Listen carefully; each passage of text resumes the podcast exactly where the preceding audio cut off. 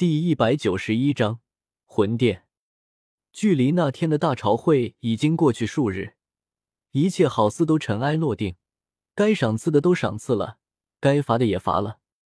只是伴随着那些与会人员的返回，以及一封封发往各座城池的皇室文书，一场惊天波澜才刚刚席卷全境。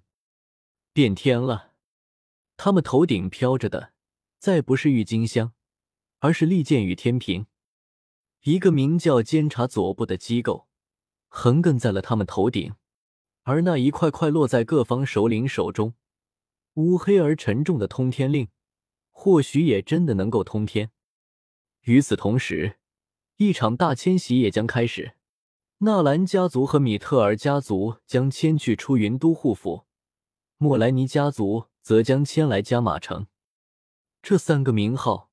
不仅代表着三个家族众多的族人、侍女、仆役、护卫、司军、门客、工匠，乃至猫狗鸟雀之类的宠物、各色战兽、马匹，还有不少与他们关系紧密的附庸势力，也将一并迁徙。只是这俗世里的一切，好似都和云岚山没有任何关系。钟灵毓秀的高大山体上，云雾缭绕，依旧。无数身着月白衣袍的云岚宗弟子散布其间，或打坐修炼，或练习斗技，或上演各种争风吃醋，与寻常时日没有任何不同。只是在那后山，一座普普通通的小山谷内，却有些不同寻常。这里有两个人，一个白袍白发白须的老头，仙风道骨；一个全身笼罩在黑雾中看不清容貌的人。邪气凛然，这样对立的两个人，本该一见面就打起来，可这里，他们却同和气的坐在一张石桌旁。五护法，老夫已经按你说的，没有插手山下的事务。白袍老者率先开口，他自然是云韵的师傅，云岚宗的上任宗主，斗皇巅峰强者云山，而对面那团黑雾中的人影。则是来自魂殿的斗宗强者五护法，也不知道他们二人究竟是何时搅和在一起的。只是听云山的话，云岚宗突然退出乌月和会，也没有阻止监察左部的成立，竟然是五护法的意思。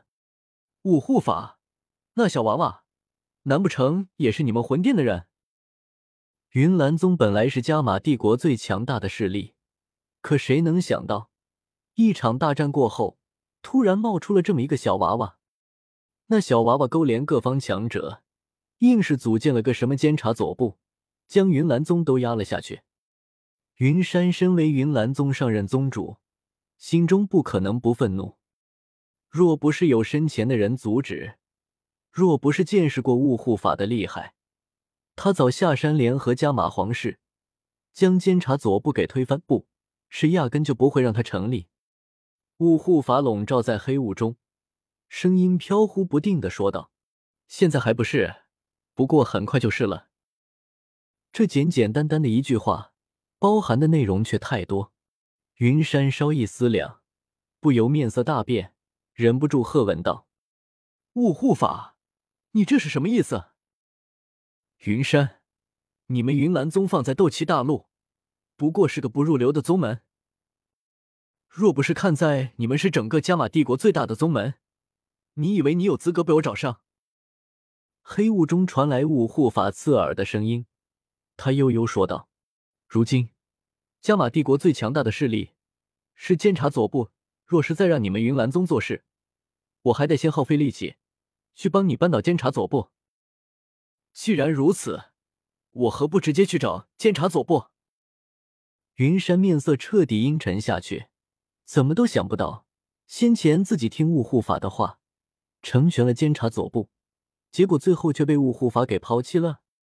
但面对雾护法，面对那深不可测的魂殿，云山有火却不敢发，只能强压下心头怒火，思量片刻，沉声说道：“雾护法，你们的目标是乌坦城萧家，而据老夫所知。”监察左部的左使纳兰叶，其未婚妻便出自五坦城萧家，你以为他会和你们合作，一同对付他的妻族？谢杰闻言，雾护法反而怪笑起来。他看着云山，话语中露出明显的讥讽意味，说道：“云山，这就是你和纳兰叶的差距。你拥有斗皇巅峰的修为，拥有加玛帝国最强大的宗门，可这么多年，你都做了什么？”直到这场战争前，云岚宗依旧没有彻底统一加玛帝国，而是和加玛皇室三大家族三足鼎立。可如今，这个纳兰叶不过斗师修为，可以忽略不计，但他却能合纵连横，建立监察左部，大有号令八方的趋势。云山，你不如他多矣。而这等人才，嗯，人才，结节，只有这些人才。才配为我魂殿效力。言罢，在节节怪笑中，雾护法身周缭绕的黑雾缓缓消散开来。只是他却没有露出本体，因为他的本体早已经随黑雾一同消失。山谷中徒留云山一人。云山看着空空如也的山谷，狠狠一拍身旁的石桌，面色阴沉的难看，只觉得自己真是个傻子。那监察左部，要不是他的容忍和放手，岂能顺利成立？可正是因为他的容忍和放手，才让云岚宗被监察左部替代，被魂殿给抛弃。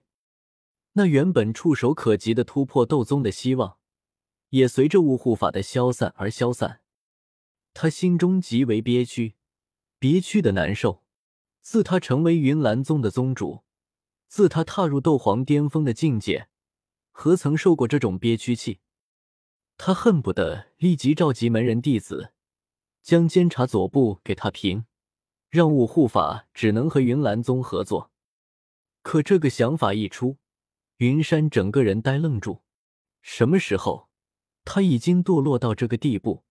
与人争斗，竟然只是为了抢一个给魂殿做狗的机会？这让云山的脸色一阵青一阵白。左思右想许久，不由纳闷起来：难不成自己纵横一生，真不如那个纳兰家的小娃娃？他在空寂的山谷内来回踱步许久，才仰天长叹一声，终于还是放弃了这个想法。